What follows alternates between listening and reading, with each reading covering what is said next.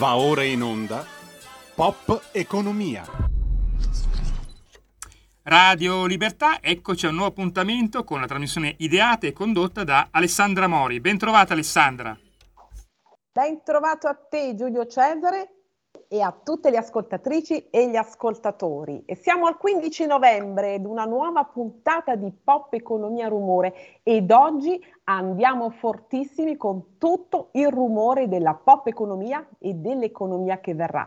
State con noi perché alle 16.30 continuiamo sull'onda dell'economia con il senatore Gianluca Cantalamessa, senatore della Lega, al quale chiederemo conto di tutti i dossier spinosi aperti sul tavolo del governo. Quindi molto molto importante, rimanete qui incollati con noi e segnalo che siamo in diretta in questo momento su radiolibertà.net sulla pagina Facebook della nostra radio, su YouTube e se volete anche vederci, non solo ascoltarci, anche sul 252 del digitale terrestre in tv.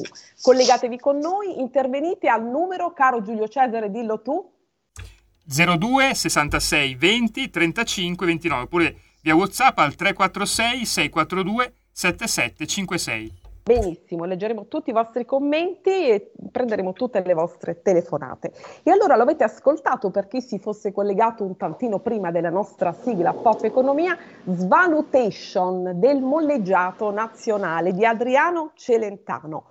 Correva l'anno, ho scelto questo brano non casualmente, 1976 e la svalutation era l'inflazione, qualcosa anche di più dell'inflazione Quell'inflazione che picchia durissimo e che ieri, ove ce ne fosse stato bisogno, ce lo ha ricordato, ci ha ammonito di nuovo il Fondo Monetario Internazionale, l'FMI, al G20. E ha detto così, l'esigenza è quella di tradurre il disavanzo in diversi paesi, tra cui l'Italia.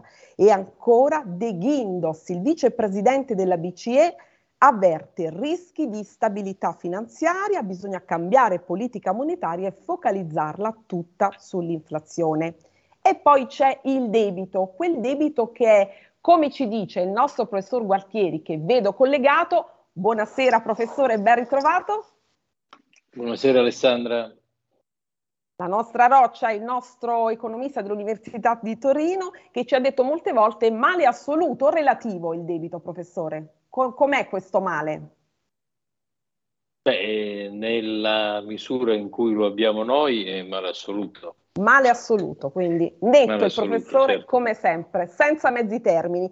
Quel debito che aggiunge il nostro graditissimo ospite Buddy Fox, panino e listino, esperto di borse e mercati, ben ritrovato Buddy. Buonasera Alessandra, buonasera a tutti quelli che ci stanno seguendo e ecco. al professore. E al professore, ecco, con il quale subito spero tu possa dissentire, altrimenti non c'è gioco qui, non c'è partita. Quel debito che aggiungi tu, caro Badi, è una zavorra che va dalle telecomunicazioni alle banche e ora anche agli stati. Che storia è questa, Badi? Raccontaci un po'. Beh, innanzitutto devo farti i complimenti per la canzone che hai scelto, ah, che è bene. perfetta. perfetta. E dimostra che sono passati 50 anni e è cambiata solo la moneta. Non c'è più la lira, c'è l'euro, ma l'Italia è sempre uguale. E in questo caso, come allora, c'era il problema del dollaro che si rivalutava. Però eh. venendo noi al debito, il debito è una zavorra e, se vogliamo dire, anche una prigione perché questo? Perché eh, ci hanno ripetuto per anni, se non per decenni, che l'unica medicina per curare il debito è la crescita. Allora, oggi dovrebbe essere uscita la, l'aggiornamento del debito pubblico italiano, credo, ecco, che sicuramente... Vediamo, vediamo i numeri, Buddy, dici, dici no, Il numero esatto non lo so, comunque sono... Eh, è il 145 il rapporto debito-PIL e credo che siano 2100 miliardi il debito italiano, una cifra più o meno questa. Comunque è in costante crescita. Quello che ci deve interessare è che continua a crescere e se noi guardiamo non solo l'economia italiana che nell'ultimo ventennio è cresciuta alla, a una cifra prefisso che è uno 0, tutto il mondo è costantemente cresciuto, è, c'è una crescita strutturale dagli anni, se vogliamo, 80 togliamo la crisi degli anni 70, dagli anni 80 a oggi sono passati 40 anni c'è una crescita strutturale del mondo. Cosa ha fatto il debito? È sceso? No, il debito ha continuato a crescere.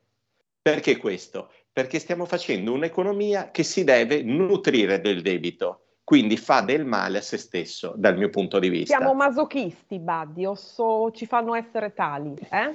Direi che ci, ci, potrebbero essere delle soluzioni per avere una crescita con un debito eh, inferiore, è che non le stiamo mettendo in atto. Dopo ti farò un esempio che è proprio attualità di oggi. Però venendo a quello che mi hai chiesto tu, la dimostrazione è stata con il passaggio, ad esempio, nel settore privato, nel settore delle telecomunicazioni, la nostra cara Telecom eh, la Vodafone e tutte le compagnie di ogni paese, le compagnie nazionali, negli anni 2000, che sono stati gli anni d'oro, in cui facevano grandissimi utili, in cui davano grandi dividendi, generosi dividendi agli azionisti, si sono impegnate nel eh, quello che si chiamava una volta UMTS, che fu il 2G, poi il 3G, oggi il 5G. Hanno fatto una campagna di investimenti indebitandosi Adesso vediamo come sono ridotte le compagnie di telecomunicazione. Sono stracolme di debito, fanno sempre utili perché è un settore all'avanguardia, però per tornare ad essere snelle, come dire, è come avere un giocatore di pallavolo che sta giocando e si mette i pesi alle caviglie da 10 kg, non riuscirà più a saltare come prima. Lo stesso poi nel 2008 hanno affossato il settore bancario perché le banche, diversamente dalle telecomunicazioni, hanno speculato sui derivati, sui famosi mutui subprime, sugli NPL, prodotti che abbiamo conosciuto con lo spread, hanno fatto enormi debiti. Guardiamo le quotazioni dei titoli bancari, anche il campione nazionale Intesa San Paolo o Unicredit valgono un decimo rispetto al 2008 e ora siamo qui con gli stati. La pandemia e tutto quello che vogliamo, abbiamo fatto nuovo debito nuovo per debito. fare nuova crescita. Adesso la politica ci dice tanto compra tutto la banca centrale, benissimo, però il giorno in cui non ci sarà la Madame Lagarde, che al professore non piace tanto, però non che non sarà... è Mario Draghi, dice il professore, non, non lo è mai stato. Ormai sappiamo tutta la lezione, caro Buddy. Però, però finisci pure. Finisci arrivasse pure. un tipo, un personaggio come Weidman, che è tutt'altro che Colomba, ma è un falco, usando ecco le variabili ornitologiche. Arriviamo ai falchi, ecco. Sì, diciamo che potrebbe ricattarci, usiamo questo termine? Avete uh-huh. un mhm. debito, avete fatto un debito, adesso per diminuire il debito, perché entriamo in austerity, io mi immagino il futuro così, dovete fare delle riforme e le riforme si sa che per la gente sono lacrime e sangue.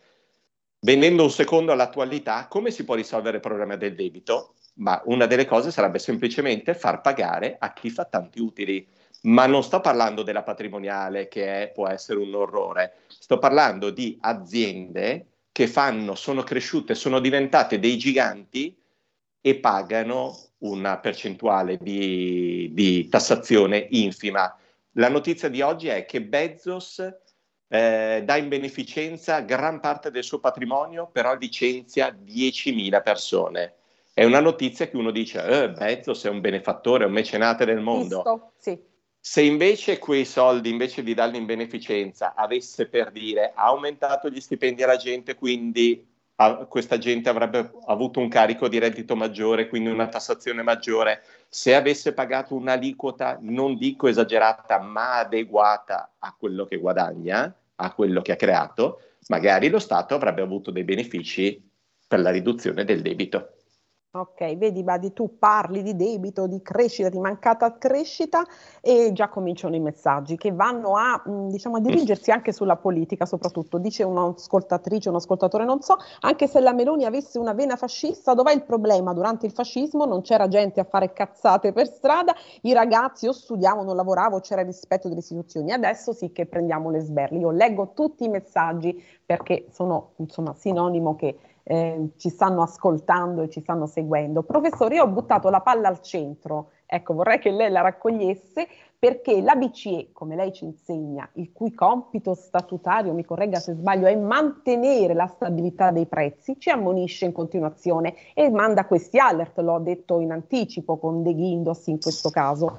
Lei scrive soluzioni per il debito, l'ho sempre detto, avviso, cari naviganti, il debito pubblico è il male assoluto, come diceva e Next Generation EU e qualità della spesa pubblica, due strade per crescere. Giulio Cesare un po' in anticipo ci sta facendo vedere il sito di B Economy dove lei appunto io ho pubblicato un suo fondo. Giulio Cesare adesso lo facciamo vedere e poi lo facciamo vedere in anticipo eh, nella, prima par- nella seconda parte di rumore. Grazie comunque. Benissimo. Professore, che dice?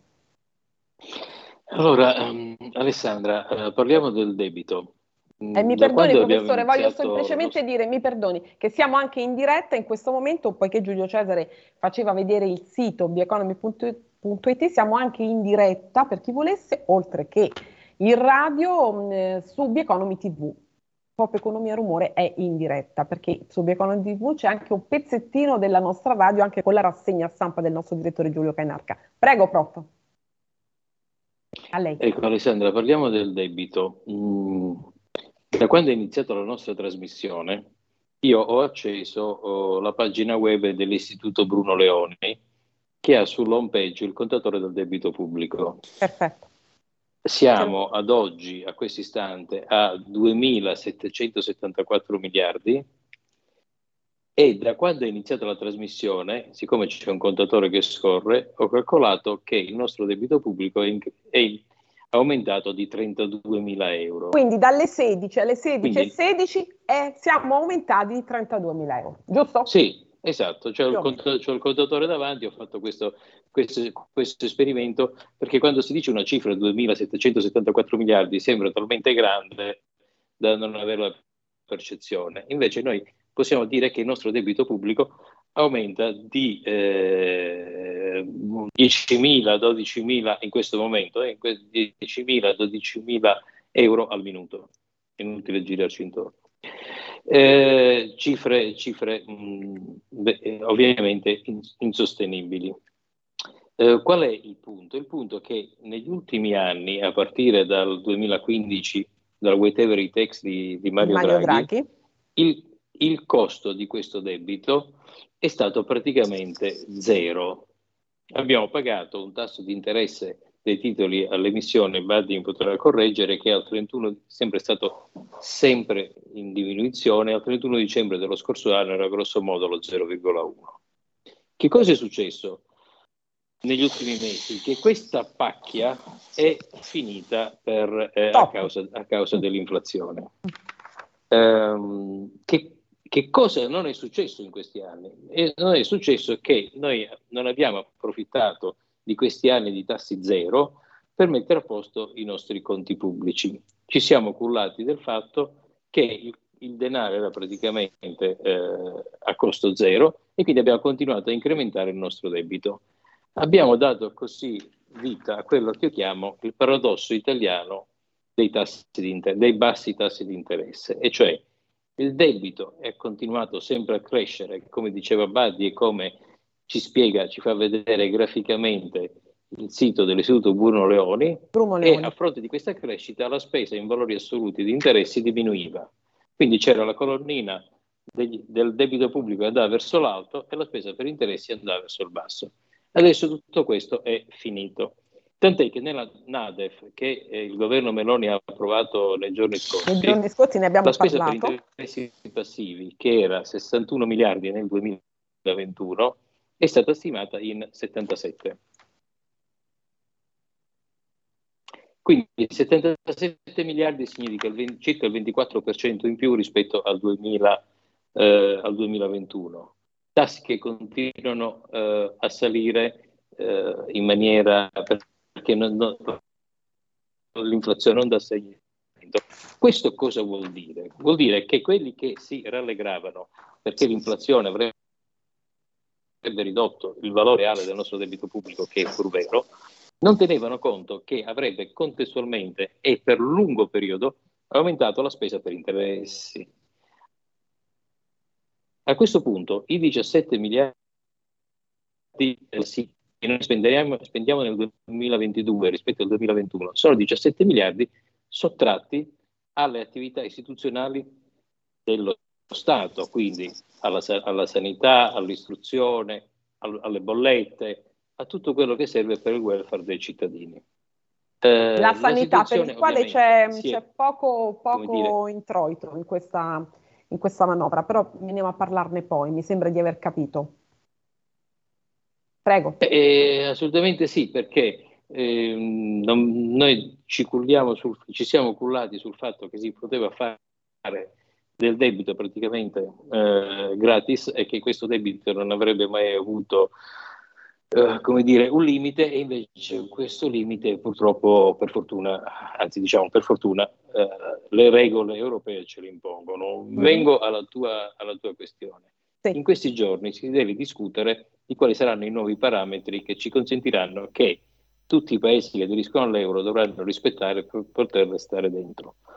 Adesso uh, i parametri sono stati soltanto quantitativi fino ad oggi, era il famoso e famigerato rapporto debito-PIL, sì. il cui limite era il 60%, noi siamo al 145%, come ricordava il nostro amico, sì.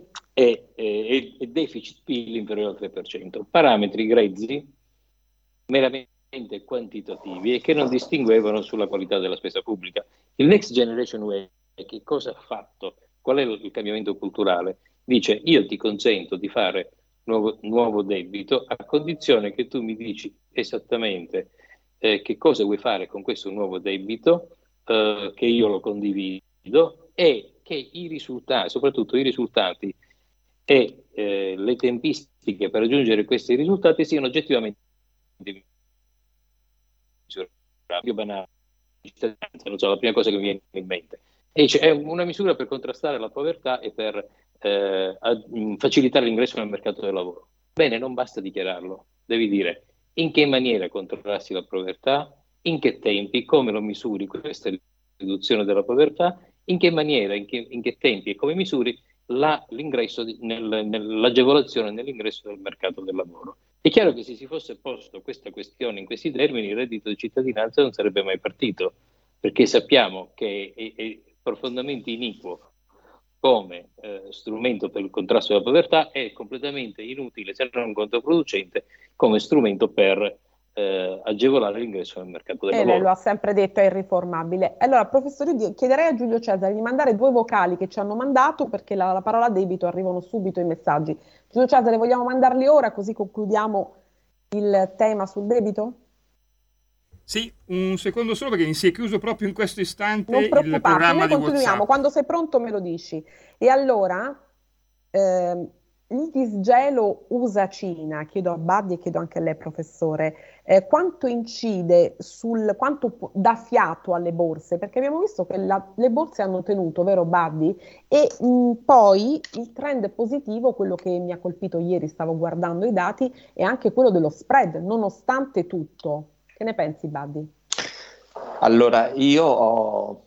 mi piace coniare degli slogan, trovare delle... A me piace me... molto sentirli, vai, perché sono efficaci e racchiudono tutto. Allora, secondo me, eh, io eh, sono ormai 25 anni che più o meno lavoro sui mercati e faccio queste cose che li seguo. Eh.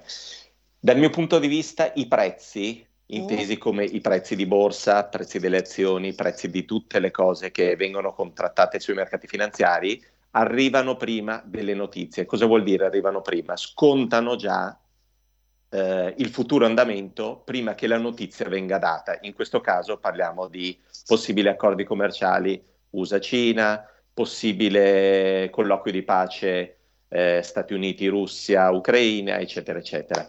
Quindi eh, noti- quelle che hai dato tu è probabile che rasserenino il clima. Fino a un mese fa eravamo eh, l'Inghilterra che era in crisi, la sterlina, eh, la Russia che minacciava eh, di lanciare la bomba tattica, l'inflazione che cresceva. Adesso stanno arrivando queste notizie che stanno rasserenando e migliorando il clima generale. Dal mio punto di vista, però, il problema, anche se queste cose migliorano, il problema è, una, è, sempre lo stesso, non un altro, è sempre lo stesso, che è quello delle banche centrali e dei tassi di interesse se l'economia migliora, e migliora tanto, l'inflazione eh, inevitabilmente ricomincerà a salire.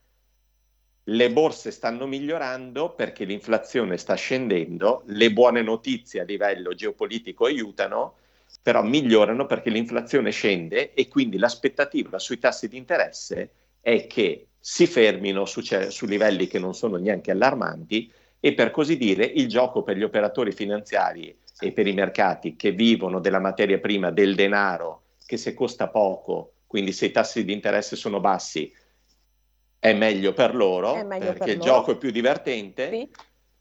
Se però eh, tutto diventa bello e quindi la geopolitica non è più un problema, l'economia migliora, gli scambi commerciali aumentano, inevitabilmente i tassi torneranno a salire, a minacciare la salita e probabilmente per i mercati finanziari non sarà una bella notizia. Non sarà una bella notizia. Allora, quando il gioco fa- si fa duro, i duri cominciano a telefonare, c'è una telefonata. Giulio Cesare, prendiamo prima la telefonata e poi ascoltiamo i messaggi. Eh, salve Alessandra, buonasera anche ai suoi ospiti. buonasera a lei, benvenuto. Eh, allora, qua eh, eh, eh abbiamo sentito che ci sono poche entrate e purtroppo si va in difficoltà. Allora, se ci sono poche entrate bisogna eh, eh, tagliare le uscite. Allora i nostri dirigenti dovrebbero essere bravi a tagliarle. Allora, que- dove sono queste, queste eh, uscite? Ci sono i 110 miliardi di welfare, dove solo il 17% sono i fini pensionistici e il resto è pane e gnocca per tutti. Allora ci sono false pensioni di validità e si parla di milioni, però io non posso mica sentire un dirigente che mi viene a dire questo non si può fare perché c'è il rischio di una rivolta popolare. Ma come? Tu stai rubando, stai facendo nero perché questo dopo è quello che ti permette, dopo di, di, di oltre a prendere il sussidio, di, di creare lavoro nero e, e, e via dicendo, e io non posso agire su questa leva perché ho paura della sommossa popolare. Ma allora com'è che si può andare avanti un'economia? Se non si ha il coraggio di toglia, tagliare... Di fare delle scelte, secchi. è chiaro, è chiaro, è chiaro.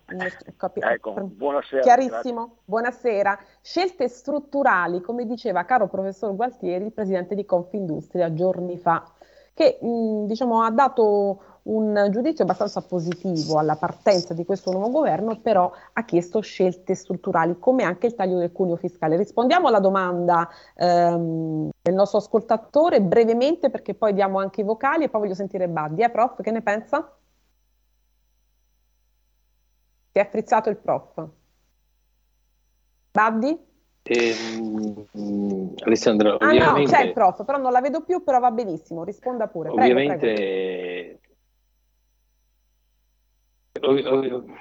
è un discorso di eh, scelte politiche in cui gli economisti possono realmente, realmente fare dire poco. Mm. Eh, fa, sì, fare poco e dire poco. dire poco. Insomma, io credo che il compito degli economisti sia quello di introdurre eh, la razionalità economica nei ragionamenti. È chiaro che non è sostenibile una spesa pubblica che eh, mantenga in essere l'attuale stato di l'attuale livello di elargizione in termini di, non lo chiamo welfare perché il 110% non è welfare, di elargizioni, di bonus a favore dei cittadini,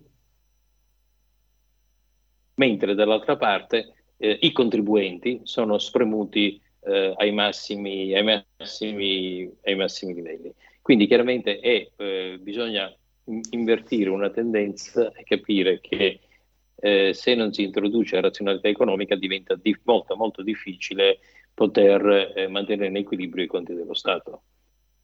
Allora, eh, Giulio Cesare, facciamo in tempo a sentire i vocali o li sentiamo nella seconda parte? Facciamo in tempo a sentire un vocale, Dai, lo mandiamo. Velocissimo, velocissimo, corriamo, voliamo, prego. Ma è strano perché oggi pubblicava l'ANSA che il debito pubblico italiano è diminuito, di poco ma è diminuito. So, mettetevi d'accordo, però questo diceva l'ANSA oggi nelle sue notizie. C'era un po' di vento, però si è capito che l'ascoltatore, che è un nostro fedele ascoltatore, eh, si chiama dalle Canarie, si chiama Roberto Manzoni, ha letto sul canale online che l'ANSA diceva che il debito pubblico è diminuito di poco. Chiarissimo Giulio Cesare, è arrivato chiarissimo il messaggio. Baddi e prof. E può benissimo essere diminuito, c'ha ragione, mm, non ho controllato esattamente le cifre, però quanto è cresciuta l'Italia l'anno scorso? Quindi ha detto è di poco diminuito, noi siamo cresciuti del 6 oltre per cento, quest'anno cresceremo molto meno, il prossimo anno magari saremo in decrescita, sì. quindi se diminuisce di poco le poche volte che cresciamo molto, quando non cresciamo cosa succede? Cosa succede, professore? Siamo proprio in chiusura perché qui il tempo vola, tanti gli argomenti. Prego, velocissimo. Eh, eh rapidissimamente, mm, pregherei eh, la regia, adesso magari dopo mm. la, la, fase pubblicitaria, se può proiettare l'home page del sito di Istituto Bruno Leoni, in cui c'è il contatore del debito pubblico. Quindi esattamente ti fa vedere come il debito pubblico, secondo per secondo, aumenta in valore assoluto. Che cosa può essere successo? Probabilmente vedremo i dati, che può essere leggermente diminuito il rapporto eh, debito-PIL, debito ma non perché è diminuito il debito, perché fortunatamente è andato bene il PIL. Ma noi in, in bene, questa, con questo meccanismo non riusciremo mai ad arrivare ad un livello di debito, di debito PIL accettabile. Che cosa fare? Ci sono, eh, per anni si è rincorso ovviamente la crescita del PIL come strumento. Eccolo lì, guardate, perfetto. Eccolo qua, Gra- eccolo qua. Giulio Cesare, questo, fortissimo, grande regista. Questo eccolo. il debito pubblico. Quello lì, guarda, eh, cioè, ragazzi, c'è poco Un da contatore, fare. ecco. Il contatore del debito pubblico, vedi, 6.000, 7.000, 8.000, Quindi per chi volesse essere aggiornato realmente, scientificamente sul debito pubblico, vedere il contatore dell'istituto, il Bruno ah, Leoni. Guarda, io posso dirti che questo contatore io lo manderei come sottopancia a qualunque dibattito di Beh, economia. Eh, allora adesso noi lo mettiamo come sottopancia, ma attenzione Beh. perché c'è anche su The Economy tutto questo, eh? in tempo Fantastico. reale tutte, Perfetto. The Economy TV, tutte le notizie. Pubblico. Dal Se sole vogliamo dire che sta diminuendo, possiamo dirlo, ecco. Tutto, eh. ben sapere le cose e anche bene che i nostri ascoltatori e le nostre ascoltatrici siano sempre molto informati perché come vede vedono tutte le agenzie e quindi si informano e si collegano in ogni momento. Bene, allora io vi saluto, il contatore poi lo faremo girare martedì prossimo, tante sempre. le cose. Questo bisogna sempre. metterlo come sottopancia. Sempre, sempre, che noi siamo dei falchi, professore, in questo senso. No, ma no, no, siamo soltanto Benissimo. chi non si mette le fette di prosciutto davanti agli occhi. Benissimo. Allora, Questo professore... È la... il contatore del debito pubblico. Lo so, lei si è innamorato del contatore, sì, dobbiamo... assolutamente. assolutamente. Il, il, contatore del debito Benissimo. pubblico è quello che ci riporta alla realtà come la sveglia che suona la mattina. Bene. Sto sognando di essere ai Caraibi, invece no, eh. no. Io invece sto sognando la pubblicità, professore, la saluto, la ringrazio, ci vediamo martedì e Baddi ti saluto e ti ringrazio a prestissimo. Grazie. Grazie a voi. A martedì. Grazie. Ciao a tutti. Ciao. Stai ascoltando Radio Libertà, la tua voce libera, senza filtri né censure, la tua radio.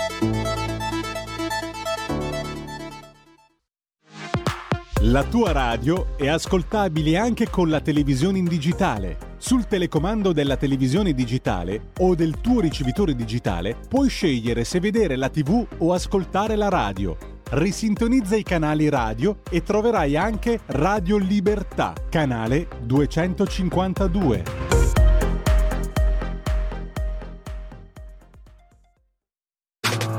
Stai ascoltando Radio Libertà. La tua voce libera, senza filtri né censura. La tua radio. Un nuovo modo per sostenere la tua radio. Visita radiolibertà.net. Ti basta un clic e potrai versare il tuo contributo volontario direttamente online. Potrai donare con ogni tipo di carta di credito, anche prepagata. Ti aspettiamo online su radiolibertà.net. Sostieni la tua radio con il tuo contributo volontario. Radio Libertà. La tua radio. Diamo voce alla nostra gente. Va ora in onda Rumore. E ridiamo subito la linea ad Alessandra Mori. E allora ci è sembrato di sentire un rumore, tanti rumori, come vi avevo promesso oggi puntata tutta sul rumore dell'economia. E ho il piacere di ritrovare qui su Radio Libertà, ospite a Pop Economia Rumore, il senatore della Lega Gianluca Cantalamessa. Ben ritrovato, senatore Cantalamessa. Salve Alessandra, un saluto a lei, ai radio barra tele eh, ascoltatori e spettatori e eh, grazie per l'invito. Benissimo, e allora innanzitutto lo abbiamo, ritro- abbiamo intervistato Gianluca Cantalamessa come capogruppo della Lega in commissione antimafia qualche mese fa e anche in commissione finanze, grande esperto di economia ed oggi lo ritroviamo in una nuova veste con un nuovo incarico perché è fresco di nomina ed è capogruppo della Lega in Senato in commissione industria, commercio, turismo, agricoltura, sovranità alimentare. Molti settori, eh? Gianluca. Sì, eh, la cosa voglio dire, per la quale poi per me è stato un onore perché eh, eh, eh sono i settori e i comparti che ci invidiano tutto il mondo, quindi ecco. Eh, quando parliamo di Made in Italy ci riferiamo proprio a tutto questo, poi per carità c'è anche la cultura, però sicuramente voglio dire la capacità di fare impresa, il, ehm, la, le capacità artigianali, l'agroalimentare sono l'eccellenza. Se andiamo dal, pensiamo al settore delle automobili e finiamo ai vini, made in sono due parole che nel mondo hanno senso solo se la terza è Italy. Esatto, quelle tre parole magiche che ci connotano e ci fanno eccellere, quindi c'è molto da dire, ci sarà molto da dire in corso nel corso dell'anno. Prima di tutto, scusami Gianluca se ti interrompo, voglio far vedere i nostri siti bieconomy.it perché è molto legato a quello che ora andiamo a commentare con, con te. Giulio Cesare, allora, Bieconomy, eccolo qua. Bieconomy, il sito sull'economia che verrà, vedete c'è un'apertura oggi del professor Gualtieri, qual è la strada per la crescita, lo dicevamo chiaramente nella prima parte della trasmissione, poi molti articoli, uno dei quali anche il patto per il lavoro, perché si parla sempre in questo sito di lavoro, di economia, che oggi eh, si tiene a Palazzo Marino. Si tratta del patto tra associazioni artigiane e piccola impresa dell'industria. Poi Confindustria Moda, Roma l'evento sul valore del settore della moda nell'economia e nella cultura. E poi Giulio Cesare, ti prego di alzare un pochino il sito perché su c'è la finestra magica, come la chiamo io, che ci porta alla nuova a questa novità a The Economy TV. Ecco, ecco qua Economy TV questo altro sito, questa è proprio la TV di The Economy. In questo momento siamo in diretta anche su The Economy TV con la nostra puntata, c'è anche un pezzetto della nostra radio perché tutte le mattine c'è la rassegna stampa anche su The Economy TV del nostro direttore Giulio Cainarca, ci sono tutte le notizie in tempo reale sull'economia, le notizie le video news aggiornate minuto per minuto anche dai maggiori siti e Sole 24 Ore, c'è il TG Cultura ed il TG Economia che vedrete domani mattina. E poi il sondaggio, panino e listino di Bardi Fox, il nostro esperto di borse e mercati che avete visto nella prima parte della trasmissione, e oggi il Bipoli, il sondaggio del martedì. E qual è il sondaggio del martedì? Oggi abbiamo scelto il tema del cuneo fiscale, uno dei temi caldi, uno dei tanti dell'economia. Secondo voi, ve lo Mm, leggo, lo leggo anche agli ascoltatori e alle ascoltatrici della radio. Secondo voi il taglio del cuneo fiscale, come chiede il presidente di Confindustria insieme ai sindacati e al governo, può essere la soluzione ai problemi di lavoratori e di imprese? No, perché servono anche nuovi contratti, una revisione del costo del lavoro e un investimento, una, un intervento sull'IRPEF. Sì, perché si aumentano i salari dei dipendenti senza ulteriori aggravi sui costi del lavoro e delle imprese.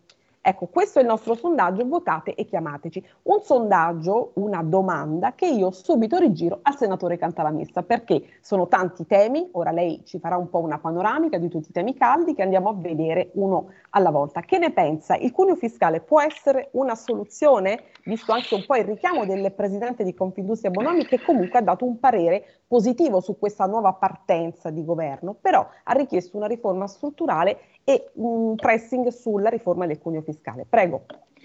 Allora, io partirei da una premessa, proprio uh, lei faceva riferimento alla partenza del governo. Mi fa piacere sottolineare la velocità con la quale è avvenuto tutto questo, cioè i dieci giorni per insediare il nuovo Parlamento e 18 giorni per il giuramento. Sembrerebbe scontato, ma nel 2013 con il governo Letta ci sono stati 44 4 giorni per insediare il nuovo Parlamento e 63 giorni per il giuramento, quindi 80 giorni in meno, perché dimostra l'attenzione che questo governo e la Lega, che ne fa parte autorevolmente, eh, vuole dare ai problemi economici che il Paese sta vivendo in questo momento per la crisi energetica, il, eh, il conflitto russo-ucraino e quindi una prontezza nel, dare, nel provare a dare delle risposte. Sicuramente il cuneo fiscale è una di quelle leve che possono servire moltissimo. Prova ne è che il ministro del, uh, dell'economia Giancarlo Giorgetti ha individuato tra le varie misure da riconoscere come aiuto alle imprese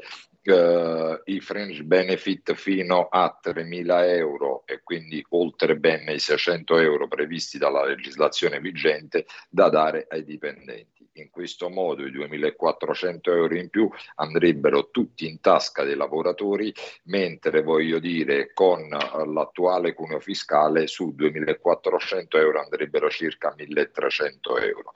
Quindi sicuramente è una misura, per carità non è l'unica, ma è una misura che può dare da subito, immediatamente ai lavoratori un, uh, un, po' di ossigeno e poi per carità condivido quanto detto dal presidente di Confindustria, la necessità di andare a rivedere i contratti e anche altre cose, però questa è sicuramente come tante altre risposte che questo governo ha dato prontamente uh, agli italiani per provare ad essere vicini visto e considerato la, la crisi economica che stiamo vivendo. Ecco, perché Bonomi proponeva appunto il taglio shock di 5 punti, lui dice servono 16 miliardi, ma la coperta è abbastanza corta, nonostante tutte, diciamo, tutta la velocità con cui siamo, si è partiti. E mh, veniamo a un altro tema, perché ora sappiamo tutti che l'ossatura, si va verso l'ossatura principale di quella che diventerà la legge di bilancio no? 2023 e quindi i dossi aperti sono tanti, il cuneo fiscale sì, ma c'è anche per esempio la flat tax, le pensioni, il reddito di cittadinanza. Veniamo alla flat tax, che è un tema abbastanza caldo, ma anche molto fondante per la Lega, no? un tema di battaglia.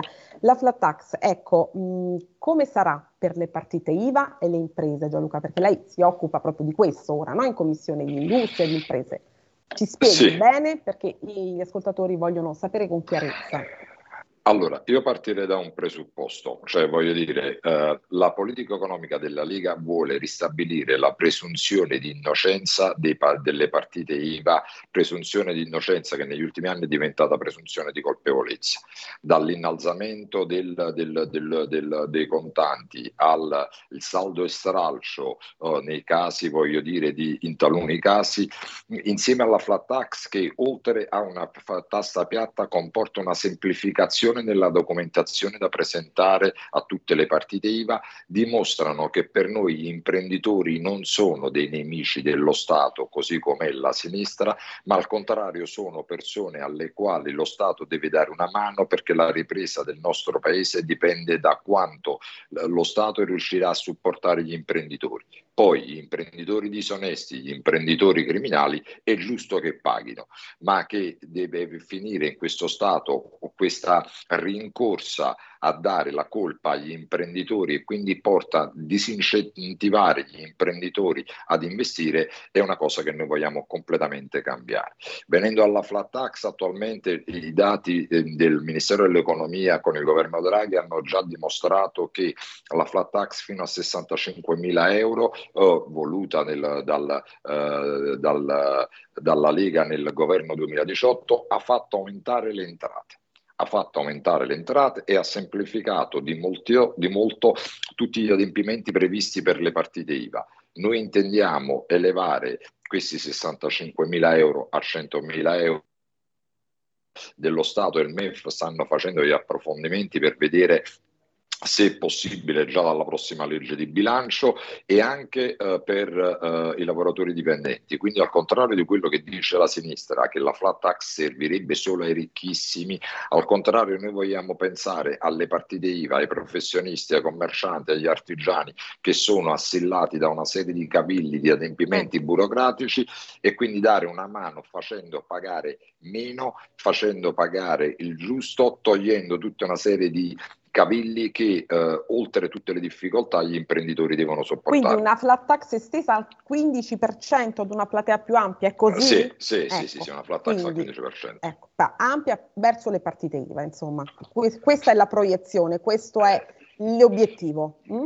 Uh, sì, uh, diciamo che ci stiamo vedendo adesso, dicevo, il, sia il, il sì. MEF che la Ragioneria Generale dello Stato stanno facendo dei calcoli, ma l'obiettivo è estenderla, cercare di arrivare a 100.000 euro, le partite IVA fino a 100.000 euro e poi nella, diciamo, nel progetto della Lega c'era anche quello di estenderlo ai lavoratori dipendenti e pensionati perché semplificherebbe di molto gli adempimenti. Lì non ci sarebbe un grosso vantaggio fiscale, ma ci sarebbe sicuramente una semplificazione di tutti quelli che sono gli adempimenti da presentare. Proprio oggi c'è un dibattito sull'Italia Oggi sulla flat tax utile, necessaria, alcuni dicono inutili. C'è per esempio eh, l'economista dell'istituto Bruno Leoni che dice sì, la flat tax è utile e invece Boeri, Tito Boeri della Bocconi che dice è inutile. Ovviamente tu mi dirai utilissima per i motivi no? che hai appena citato. Ma io proverei, a fare un sondaggio, ecco. io proverei a fare un sondaggio tra tutti i possessori di partita IVA e dire eh, ti, ti, fa piacere avere una tassa piatta più bassa rispetto a quello che paghi con una semplificazione di tutti gli adempimenti da presentare? E, e poi se il professor Boeri, voglio dire, eh, ha poco a che fare con le partite IVA e eh, il problema non è il nostro. Non è vostro. Cartelle esattoriali, c'è una valanga di cartelle esattoriali in stand-by, no? E anche qui come la mettiamo? C'è un condono per i debiti più bassi, saldo e stralcio per quelli più alti. Com'è la, la storia qui, diciamo? Cominciamo a capire allora, qualcosa perlomeno. Partiamo da un presupposto, le rimanenze fiscali dello Stato italiano hanno superato i 1200 miliardi, quindi significa che lo Stato vanta crediti per 1200 miliardi. Era previsto l'invio di 30 milioni di cartelle entro fino anno. Allora, una cosa è giustamente perseguire senza se e senza ma chi non ha mai dichiarato perché voleva frodare. Altra cosa è avere un atteggiamento diverso nei confronti di chi ha dichiarato l'anno prima quello che ha guadagnato e l'anno dopo per colpe non sue non ha soldi per pagarle. Penso, voglio dire, alle tante attività che sono state chiuse, penso, voglio dire, agli studi che sono stati chiusi. Allora, avere un atteggiamento persecutorio sia da un punto di vista sociale e umano, ma anche da un punto di vista bilancistico è una follia, perché avere 1200 miliardi di crediti in bilancio, quando poi sappiamo che questi crediti gran parte potrebbero essere inesigibili o potrebbe essere addirittura per alcune imposte più costoso incassarli di quanto si andrebbe a incassare, trovo veramente che sia una follia. La proposta della Lega che è stata recepita dal governo è quella di eh, stralciare le cartelle fino a 1000 euro, prevedere degli sconti fino a 3000 e poi immaginare un terzo scaglione per le cartelle allora, superiori. Stralciare fino a 1000 euro e sconti fino a 3000 per avere un po' un sì. quadro di quello che si sì. vuole fare. Sì. Ecco. Altro tema, facciamo un po' una panoramica oggi, poi sì. verificheremo più in là tutti i temi di cui abbiamo detto oggi. Il reddito di cittadinanza, anche qui noi faremo dei sondaggi, ne abbiamo fatti tanti, il nostro professore economista dice istituto irriformabile, assolutamente negativo. Eh, c'è un tridico, il presidente dell'Inps, che dice finirebbero tutti alla Caritas perché c'è comunque una fetta di popolazione che è in gravissima difficoltà. Parliamo dei fragili, eh, i disabili, le persone che davvero non possono lavorare. Il sottosegretario Durigon giorni fa, lo sai benissimo, ha detto beh, eh, basta una sola offerta di lavoro, un no soltanto e finisce il reddito di cittadinanza. Bisogna porre un argine. Qual è la vostra posizione? Quali sono soprattutto le ipotesi in campo? Perché mi rendo conto che è una questione molto delicata. Il reddito di cittadinanza serve, secondo me, deve rimanere per tutte le persone che non possono lavorare e quindi lì è sacrosanto che lo Stato non dimentichi le persone più deboli, e, ma che al tempo stesso venga percepito un reddito cittadinanza di 700 euro quando una persona disabile al 100% ne percepisce meno e magari la prima può trovare lavoro o l'ho anche trovato e l'ha rifiutato, è una cosa che non sta né in cielo né in terra. Per cui l'obiettivo è quello sicuramente di entrare nel merito. Quindi chi non ha la possibilità di lavorare o chi non trova lavoro è giusto che lo Stato oh, ricordi così, sia vicino e sia presente con queste persone, ma che eh, ci siano delle persone in grado di lavorare solo perché non hanno trovato il lavoro, rifiutano tra virgolette, delle offerte di lavoro e continuiamo a percepire il reddito di cittadinanza, assolutamente è, una, eh, è, è, un sistema che deve essere eliminato. Il sottosegretario Durigon ha già indicato la rotta, basta un semplice rifiuto ad, una, eh, ad un'offerta di lavoro perché il reddito di cittadinanza venga meno. Chiaramente offerta di lavoro che deve essere equiparata comunque a contratti di lavoro, non parliamo certo assolutamente di posso dire, di aspetti speculativi o di imprenditori che possono sottopagare i lavoratori, però se c'è un'offerta legata a un, a un contratto nazionale e il, l'aspirante lavoratore lo rifiuta perché sa di avere il reddito cittadinanza, è giusto che sappia che quel reddito cittadinanza non lo avrà più. Ok, posizione chiara, netta, certo avrete diciamo, il dissenso e l'opposizione di Conte che già promette battaglia, che il reddito di cittadinanza ne ha fatto una bandiera, no? Quindi di tutta una parte che comunque difende questo istituto eh, in maniera netta. Sì, ma Conte si dovrebbe preoccupare innanzitutto di usare toni più pacati, perché invocare le piazze in un momento già di difficoltà, con una guerra in atto in Europa, con delle famiglie che hanno difficoltà a arrivare a fine mese, noi non vogliamo togliere un euro a chi ha bisogno. Però se Conte va a vedere i dati dell'Inps si renderà conto che ci sono stati solo in Campania 20.000 persone nel turismo, il buco, ci sono alberghi che non hanno aperto quest'estate perché ecco, dopo due anni di Covid, mm. perché non, perso- non c'era personale che eh, disposto ad andare a lavorare. Uh, quest'estate il vuoto da un punto di vista di lavoratori nel settore del turismo che vale il 14% del PIL in Italia era di più di 200.000 persone. Quindi noi dopo due anni che abbiamo sofferto con un crollo del turismo per colpa del Covid, abbiamo avuto una stagione che si, si, si preannunciava fantastica e ci sono stati ristoranti, bar, alberghi, pensioni che non hanno potuto aprire perché non c'erano persone disposte a lavorare perché percepivano il reddito di cittadinanza. Quindi con eh, pacatezza ma con determinazione bisogna entrare in tutti i casi laddove esiste veramente l'esigenza, ci mancherebbe altro, prima di tutto vicino agli ultimi e più deboli, questo penso che sia lo Stato, però non deve essere certamente vicino ai furbi e a chi non ha voglia di lavorare. Ecco, allora veniamo alle cose belle, le cose che ci fanno un po' più sognare. Eh, l'abbiamo detto prima, Made in Italy e turismo, perché anche di questo no? verrai ad occuparti. Quindi Made in Italy, il ministro Urso ha fatto un po' un discorso, un piano, eh, dicendo quali sono i suoi intenti, le sue intenzioni. Eh, come si fa a um, valorizzare, forse una parola tiepida, perché il Made in Italy eh, si valorizza da solo, però da supportare, a far volare ancora di più questo Made in Italy che solo l'Italia ha, perché è appunto Made in Italy e internazionalizzazione, digitalizzazione, unire quelli che possono essere dei centri di acquisto perché la filiera italiana è caratterizzata da tante piccole aziende, quindi per competere a livello internazionale c'è tutto questo. Uh, maggiore consapevolezza del nostro valore maggiore consapevolezza del nostro valore. Io quello che ho detto anche prima è una cosa della quale non abbiamo la percezione. Made in hanno senso queste due parole solo se la terza è Italy. È se Italy. scriviamo Germany, Sweden, non ha lo stesso valore. Non significa nulla. E, ecco. e quindi, per non parlare poi dell'agroalimentare, perché eh, noi dovremmo ricordarci do alcuni dati che danno um, la cifra della ricchezza del nostro paese. In Italia esistono 55.000 specie animali esistenti, 55.000. Il secondo paese al mondo ne ha 25.000. Noi abbiamo 30.000 specie animali esistenti che non si creano in altre parti del mondo. Noi abbiamo 7.200 specie vegetali commestibili, 7.200. Il secondo paese al mondo ne ha 2.007, il Brasile, che è grande quattro volte l'Europa. Noi abbiamo 1200 vitigni autoctoni, 1200, il secondo paese al mondo, la Francia ne ha 200. Ed ecco perché abbiamo, siamo sovrani in agroalimentari, per questo motivo. Noi abbiamo forse. 160 tipi di grano duro, il secondo paese al mondo, gli Stati Uniti, ne hanno 6.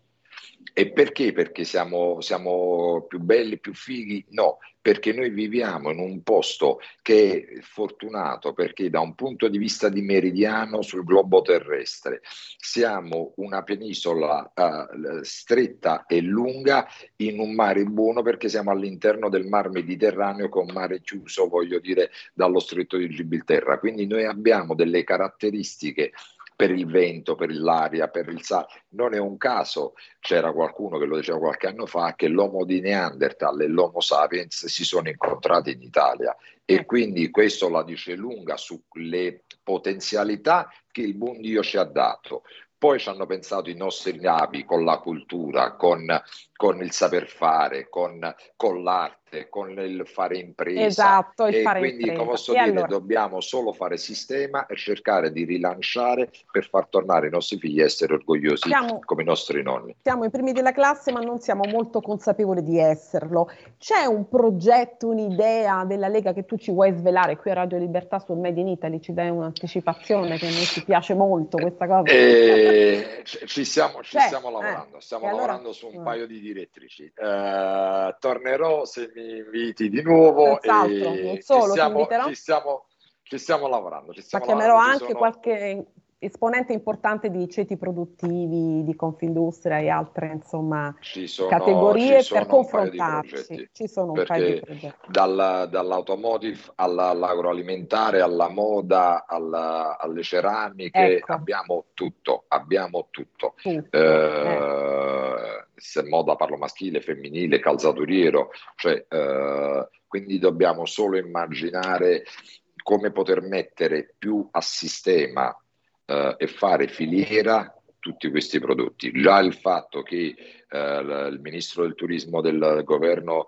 eh, precedente, Garavaglia, abbia creato ad hoc un ministero del turismo perché noi avevamo il 14% del PIL gestito da una sezione di altri ministeri, una volta Sì. era i beni culturali, una volta era l'agricoltura, con 20 persone.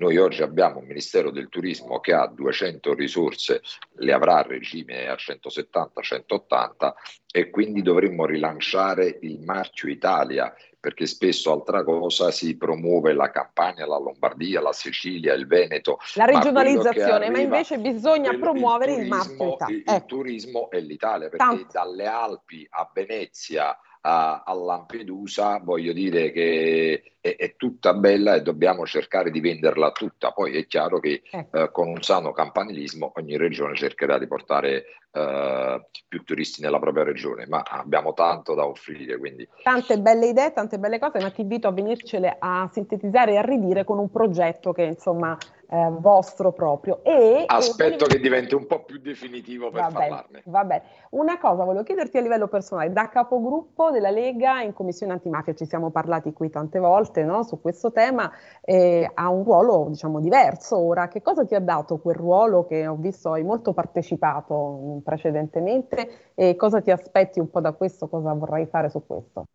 Eh, quello mi ha, mi ha fatto vedere che lo Stato quando vuole essere molto più forte dell'antistato. E anche lì noi italiani spesso pensiamo che quando si parla di criminalità organizzata il problema sia solo in Italia. Quando sono stato negli Stati Uniti ad audire i vertici dell'FBI, i vertici della DEA, ci hanno detto praticamente che esiste una mafia cinese, una mafia russa, una mafia albanese, una mafia venezuelana, una mafia colombiana, eh, una mafia francese e messicana che adesso di fatto controllano tutto il traffico della cocaina a livello mondiale, per cui eh, sicuramente non siamo messi così male rispetto ad altri paesi. Questo non lo dico perché dobbiamo abbassare la guardia, anzi, ma dobbiamo smetterla di pensare di essere inferiori rispetto ad altri paesi. E i vertici dell'FBI hanno detto che le migliori capacità investigative, i migliori investigatori al mondo nella lotta al crimine Sono organizzato italiani. in Italia, così come la migliore legislazione antimafia è in Italia. Quindi sicuramente un buon punto di partenza. Da questa nuova avventura, diciamo, di questo, di questo ruolo che ha avuto, eh, mi aspetto concretezza. Da me stesso prima di tutto, dal mio gruppo e quindi tradurre in atti e fatti le parole e le idee. Quindi voglio vedere e mi auguro che tu mi rifaccia questa domanda tra cinque anni e andremo a misurare con atti e provvedimenti legislativi quello che sarà il lavoro che non vedevo l'ora di fare e che stiamo iniziando. Tra cinque anni quando saremo vecchi no, te la faccio prima, così. Va bene. Grazie e a Grazie prestissimo. A Grazie. E saluto grazie, e abbraccio, grazie. E saluto e abbraccio tutte le ascoltatrici e gli ascoltatori. Ciao, a martedì. Ciao. Avete ascoltato Pop Economia.